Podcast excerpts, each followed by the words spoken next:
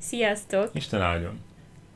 A második eh, podcastos témánk az a bőjtről szólna, mivel hogy úgy döntöttünk, hogy erről fogunk beszélni. Így van, erről fogunk beszélni. És ezúton is reméljük, hogy jobban hallatszik a hangunk, főleg az enyém. Lehet, hogy egyáltalán nem lesz jobb minőségű, de igyekszünk a technikai eszközökkel ezt korrigálni. Így van. Nagyon jól mondtad. És azért akarunk a bőtről beszélni ebben a részben, Igen, mert mert hogy bőben vagyunk, de főleg azért is, mert úgy képzeljük el a felépítését ennek a sorozatnak, hogy egy részben beszélünk egy picit a mi életünkről, és egy részben pedig valamilyen teológiai témáról, vagy éppen aktuális valláshoz kötődő helyzetről beszélünk.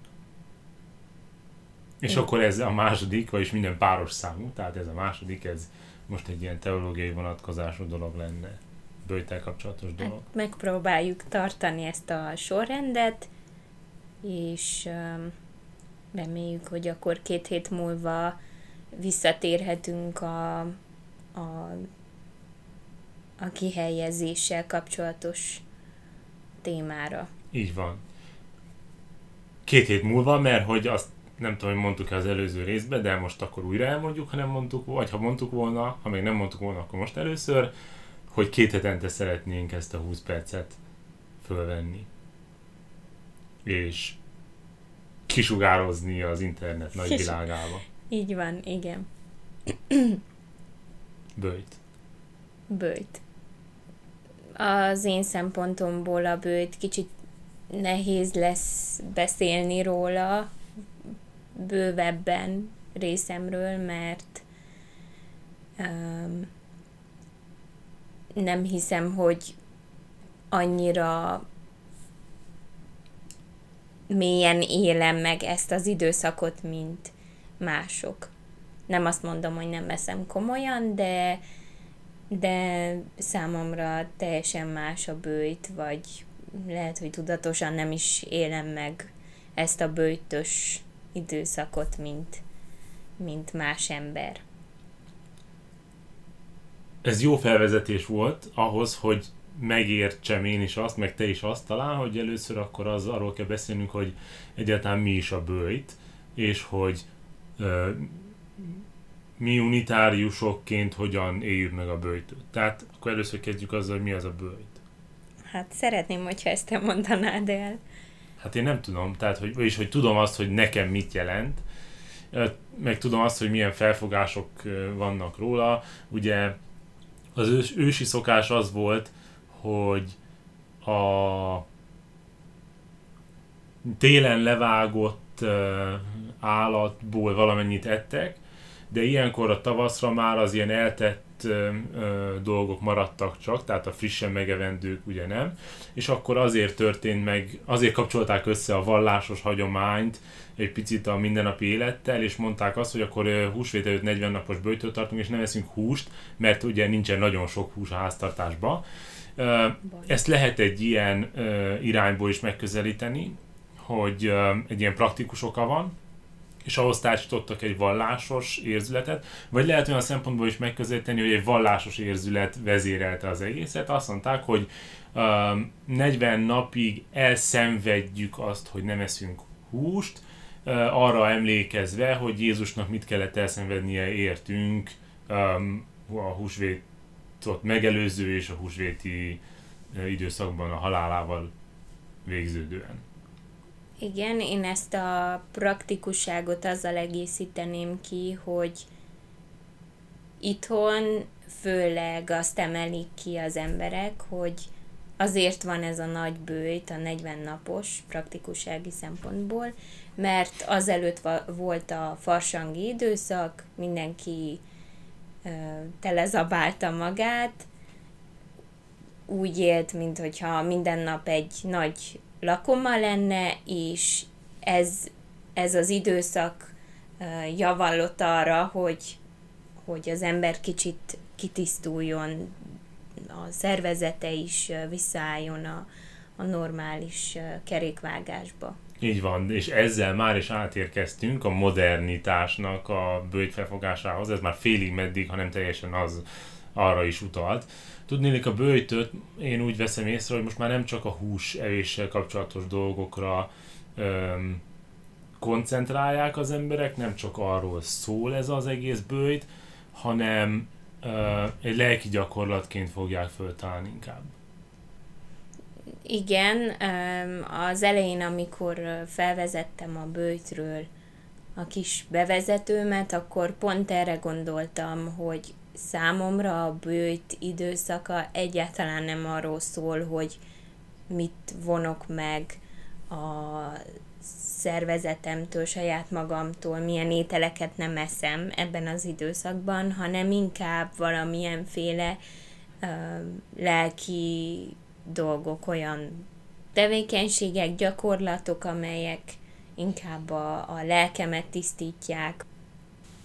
Térjünk vissza oda, hogy, hogy mi a bőj. Tudni, az elején azt mondtam, hogy van egy ö, olyan magyarázata vagy leírása, ami a praktikus oldalról közelíti meg, és van egy olyan leírása vagy magyarázata, ami a, a lelki oldalról közelíti meg, vagy a lelki gyakorlat oldaláról, vagy a teológiai oldalról inkább így mondanám. És nagyapámmal volt a, a nyár folyamán egy olyan beszélgetésünk, ahol a bőjtről beszéltünk, és ahol megegyeztünk abban, hogy az számít bőjtnek, az a tevékenység, vagy az a, az állapot, amikor kifejezetten lelki vagy vallásos céllal csinál valamit az ember. Nem tudom, hogy ezt mennyire érted, hogy mit akarok ezzel mondani, ha nem, akkor mondok egy példát. Én ezt értem, de szeretném, ha mondanál egy példát.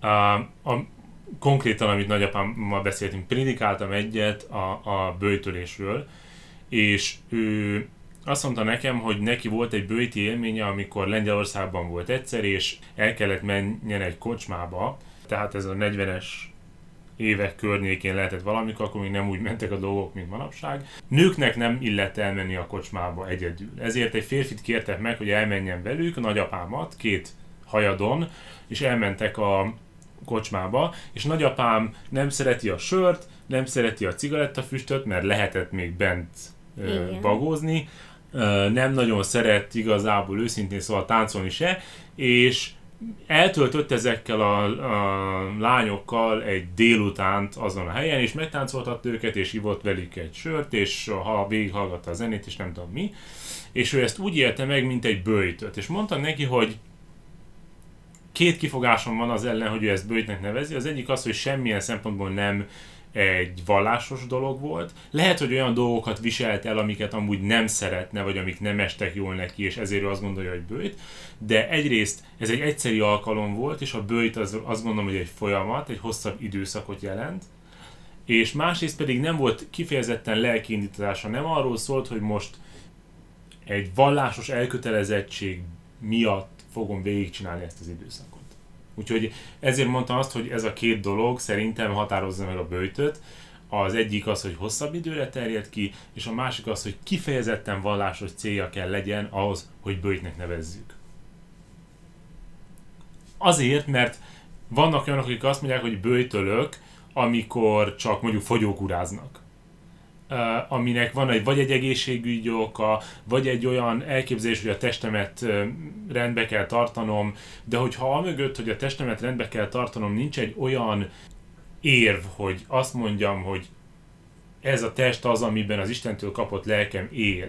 És hogyha nem vigyázok saját magamra, akkor hogyan vigyázhatnék a körülöttem levőkre, vagy a körülöttem levő világra, vagy az Isten teremtésére, hogyha nem tisztelem magamat meg annyival, hogy nem minden mocskot eszek meg, hanem csak azt, amiről azt gondolom, hogy jó nekem, akkor hogyan lehet, élhetnék olyan életet, ami az Istennek tetszik.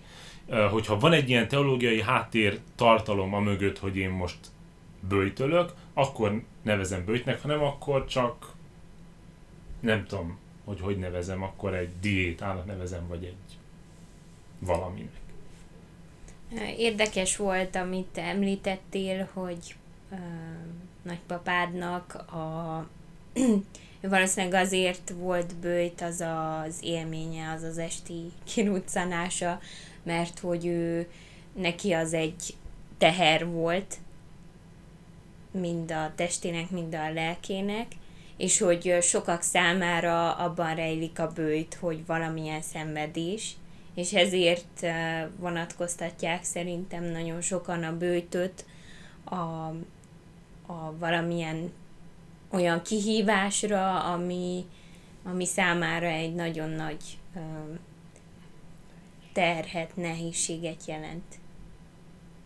Igen. És szerintem a teológiai háttere, vagy a lelki háttere neki abban állt, mivel, hogy azt mondtuk az előbb, hogy akkor bőjt, hogyha van valamilyen teológiai, vagy valamilyen lelki háttere, hogy ő neki a türelmet jelentette, tehát azt, hogy ő meg kellett várja ezt a dolgot. Tehát elvállalta, és azt mondta, hogy ő ott marad. Mind a mellett, hogy ő nem dohányzik, nem szeret táncolni. Majdnem pontosan ö, értem, amit mondasz. Nem a, nem a türelem szóval, hanem inkább az áldozat szóval fejezni. Igen, az áldozat, a türelem, hogy a egy áldozatot, egy áldozatot hozott meg azokért a, Igen. az emberekért. Igen. Igen, ezt értem, és ez is része ennek a kérdésnek, hogy akkor áldozat vagy bőjt. Mert a bőjt is szerintem az áldozásnak, az Isten részére való áldozásnak egy módja. Az, a hagyományos értelemben az áldozat, amikor a katolikusok is például szent áldoznak, vagy pedig a, a zsidók bemutatnak áldozatot az Istennek, az egy egyszeri alkalom, amiről azt gondolják, hogy valamilyen hatást elér az Istennél. Tehát ez egy Isten manipuláló cselekedet. Ugyanúgy, mint a, az imádkozás is mindenkinél az, hogy Isten kérlek add meg nekem azt, hogy felszólítjuk, hogy megkérjük az Istent, hogy valamit adjon nekünk. Egy ilyen manipuláló. A, a bőjt is azt gondolom, hogy, hogy a hagyományos értelemben egy Isten manipuláló dolog lenne, hiszen a bőjt által kifejezzük azt, hogy néz, néz rám Isten, én most bőjtölök, én most nézd meg Istenem, hogy én most jó vagyok. Vagy saját magunknak egy, egy manipulálás, tehát önmagunkat manipuláljuk ezáltal, tehát olyan, mintha azt mondanánk, hogy Isten néz ránk, mi bőjtölünk, de igazából magunkat manipuláljuk ezzel, mondván azt, hogy mi nézzetek ránk, mi vallásos emberek vagyunk, mi jó, hogy nekünk van hitünk, mi hiszünk Istenben, mert mi bőtölünk. Hát igen, Jézus is ilyesmiről beszél, amikor arról beszél, hogy hogyan kell imádkozni. Hogy ne úgy imádkozzunk, mint a képmutatók, akik kimennek az utcára, és megtépik a ruhájukat, és nem tudom mi, hanem vonuljunk vissza, és a lelkünknek, vagy a szívünknek a belső szobájában imádkozzunk. Tehát, hogy, hogy hogy értem, amit mondasz, hogy, az, hogy a közösség felé is egy jelzés, hogy én most bőtölök, és hogy nézzétek meg, hogy milyen jó vagyok, és mi, hogyan teljesítem az Istennek tetsző dolgokat, hogy megvonok magamtól valamit, azért mert bőtölök, de hogy, hogy valószínűleg azt akartad kihozni ebből, hogy nem ez, talán nem ez a, a bőtnek a lényege, hogy uh, mutassuk másoknak, vagy mutassuk az Istennek azt, hogy, vagy magunknak. Azt, hogy jobbak vagyunk ebben az időszakban, mint amúgy bármikor máskor az Igen. évben. Igen. Amúgy ez karácsonyjal kapcsolatban is felmerül, hogy karácsony környékén mindenki karácsony előtt jobban szereti Igen. a másikat. Igen. Uh, igen. És ez meg a másik hátulütője a bőjti időszaknak szerintem. Hogy azt mutatod magadról, hogy bőjtölsz, azt mondod, hogy nem Facebookozok most 40 napig, mert hú, de menő vagyok, és ezáltal bőjtölök. És kiderül, hogy a 38. napon, és a második napon, és a 15. napon valamit kiposztolsz. Vagy valakinek megnézed az üzenetét, érted? Ö, igen, és a másik az, ne? hogy, hogy szerintem a bőjt attól egy igazi bőjt, bár én még ezt a 40 napot soha nem tartottam így ilyen hivatalos módon, de igazából így is élek szerintem. Tehát minden meditáció, étkezés, mindenféle szempontból igazából az életem egy bőjt, ha lehet ezt mondani. Az embereknek az kellene legyen a szemük előtt, hogy hogy mi jó nekik. Nyilván egy nagy áldozattal, egy nagy lemondással jár az, hogyha valamit elhatározunk, hogy például nem posztolunk a Facebookra ebben a 40 napos időszakban, viszont hogyha ez nem jó nekünk, hogyha nem érezzük ettől jó magunkat, hogy nem tudunk egy héten legalább egyszer megosztani valamit, vagy megnézni, hogy kinek milyen megosztásai vannak a, ezen az oldalon, akkor az szerintem nem egy jó bőjt. Tehát, hogyha egyszer elhatároztuk magunkat valamire, vagy valami mellett, akkor azt azért tesszük, mert úgy gondoljuk, hogy abból nekünk jó származik. Szóval... Viszont ha úgy éljük meg, hogy ez nekünk egy kellemetlen dolog, nem kellemes az, hogy nem Facebookozunk, akkor az, az szerintem felesleges időpocsékolás. Szóval azt mondod ezáltal most jelen pillanatban, hogy ha aktuális szinten rossz, de hosszú távon meg fogod látni az előnyét, akkor inkább ne csináld, mert aktuális szinten rossz. Vagyis most per pillanat nagyon rosszul esik, hogy nem tudok Facebookra posztolni, de mikor letelik a 40 nap, és visszatekintek, és azt mondom, hogy igen, megcsináltam, amit elhatároztam, akkor jó lesz nekem. Mert azt fogom mondani, hogy véghez tudtam minden, amit elképzeltem, még akkor is, hogyha rossz volt nekem. Hát igen, ez egy érdekes Még kérdés. akkor is, hogyha nehéz volt nekem. És itt jön be az a kérdés szerintem, hogy az élet élvezete és a bőjt hogyan viszonyul egymáshoz. Mert a hagyományos értelemben az élet élvezete és a bőjt az pont két egymással ellenkező dolog. Ha megvonod magadtól az élvezeteket, akkor tartod az igazi jó bőjtöt. És aki ezt minél tovább tudja, aki nem csak nagybőjt időszakában csinálja ezt, hanem máskor is, az akkor egy jó és Istennek tetsző életet él. De az a kérdés, hogy az Istennek tetszik-e az, hogy megvoljunk magunktól azokat az élvezeteket, amikkel ő ajándékoz meg minket azért, hogy mi egy teljes életet tudjunk élni. Igen, ilyen szempontból um, meglátszik a Istennek a nagysága, a hatalmassága, hogy mi kis naív emberek azt gondoljuk, hogy ha ezt a 40 napot megcsináljuk így vagy úgy, akkor az tényleg Istennek tetsző dolog. Holott ő, ő neki ez, hát mondjuk azt, hogy nem jelent semmit. Hát lehet, hogy jelent, azt nem tudjuk. Figyelj, lehet, hogy az Istennek az is jelent valamit, hogy a katolikus papok ö, cölibátust fogadnak, és nem vesznek feleséget, és nem szeretkeznek, és se semmi ilyesmi. Tehát lehet, hogy az Istennek ez is egy tetsző dolog. Ö, de az is lehet, hogy egy nem tetsző dolog. Ezt nem tudjuk meghatározni mi. Minden esetre azt szerintem Istennek nem tetsző dolog az, hogyha saját magunkat romboljuk valamivel, valami nélkül. Tehát, mhm. hogyha elhagyunk dolgokat, és ezáltal mi szenvedünk, mind lelkiekben, mind testiekben. Így van, de akkor elérkezünk a következő nagyon érdekes tematikához a bőjtel kapcsolatban, hogy mi a bőjtnek a lényege a rossz dolgok elhagyása, vagy a jó dolgok elhagyása. Azoknak a dolgoknak tudni amik rosszak, vagy amik jók, egy etikai értelemben mind a kettő dolog élvezetet nyújt nekünk. Például rossz dolog a cigarettázás, de van, akinek élvezetet nyújt. Rossz dolog az alkoholfogyasztás, de van, akinek élvezetet nyújt. Viszont jó dolog mondjuk a szexuális élet, és mindenkinek élvezetet is nyújt. De van olyan, aki azt mondja, hogy a bőjtben a szexuális életemről mondok le, vagy az egész életemben lemondok róla, hiszen egy katolikus pap leszek, vagy egy apáca leszek és van, aki pedig a bőjtben lemond a rossz dologról, például a cigarettázásra azt mondja, hogy 40 napig nem cigarettázok, mert ugyanaz egy számomra kellemes dolog, de nem egy jó dolog. Tehát az a kérdés, hogy miről kell lemondanunk a bőjtben. A bőjtnek az a lényege, hogy lemondjunk a számunkra a jó, hasznos dolgokról, csak azért, hogy megmutassuk azt, hogy meg tudjuk tenni, vagy a bőjtnek pont az a lényege, hogy jobbá váljunk általa, a rossz dolgainkat hagyjuk el, és jobbak tudjunk lenni azáltal a 40 napos bőjt által. Nem is beszélve arról, hogy hát ha a 40 nap után soha többet nem gyújtunk rá többet. Szerintem mind a két dolog fontos, tehát mindenből egy fele-fele arányban elvenni vagy hozzatenni de inkább szerintem most nagyon gondolkodtam, hogy ha valaki megkérdezné, hogy én most, idén hogyan bőjtölök, akkor nem tudnék egy konkrét választ mondani, mert igazából én úgy gondolom, hogy ez az időszak nem csak az, hogy jóból, rosszból mit veszünk el, mit adunk hozzá, hanem az a fontos, hogy hogyan számolunk el magunkkal. igazából olyan, mint hogyha az újévi fogadalom lenne, vagy mint hogyha az újévi fogadalomra visszatérnénk, és újra számba vennénk, hogy akkor hol is tartunk, mit is akarunk magunkkal, az élettel, a világgal, másokkal.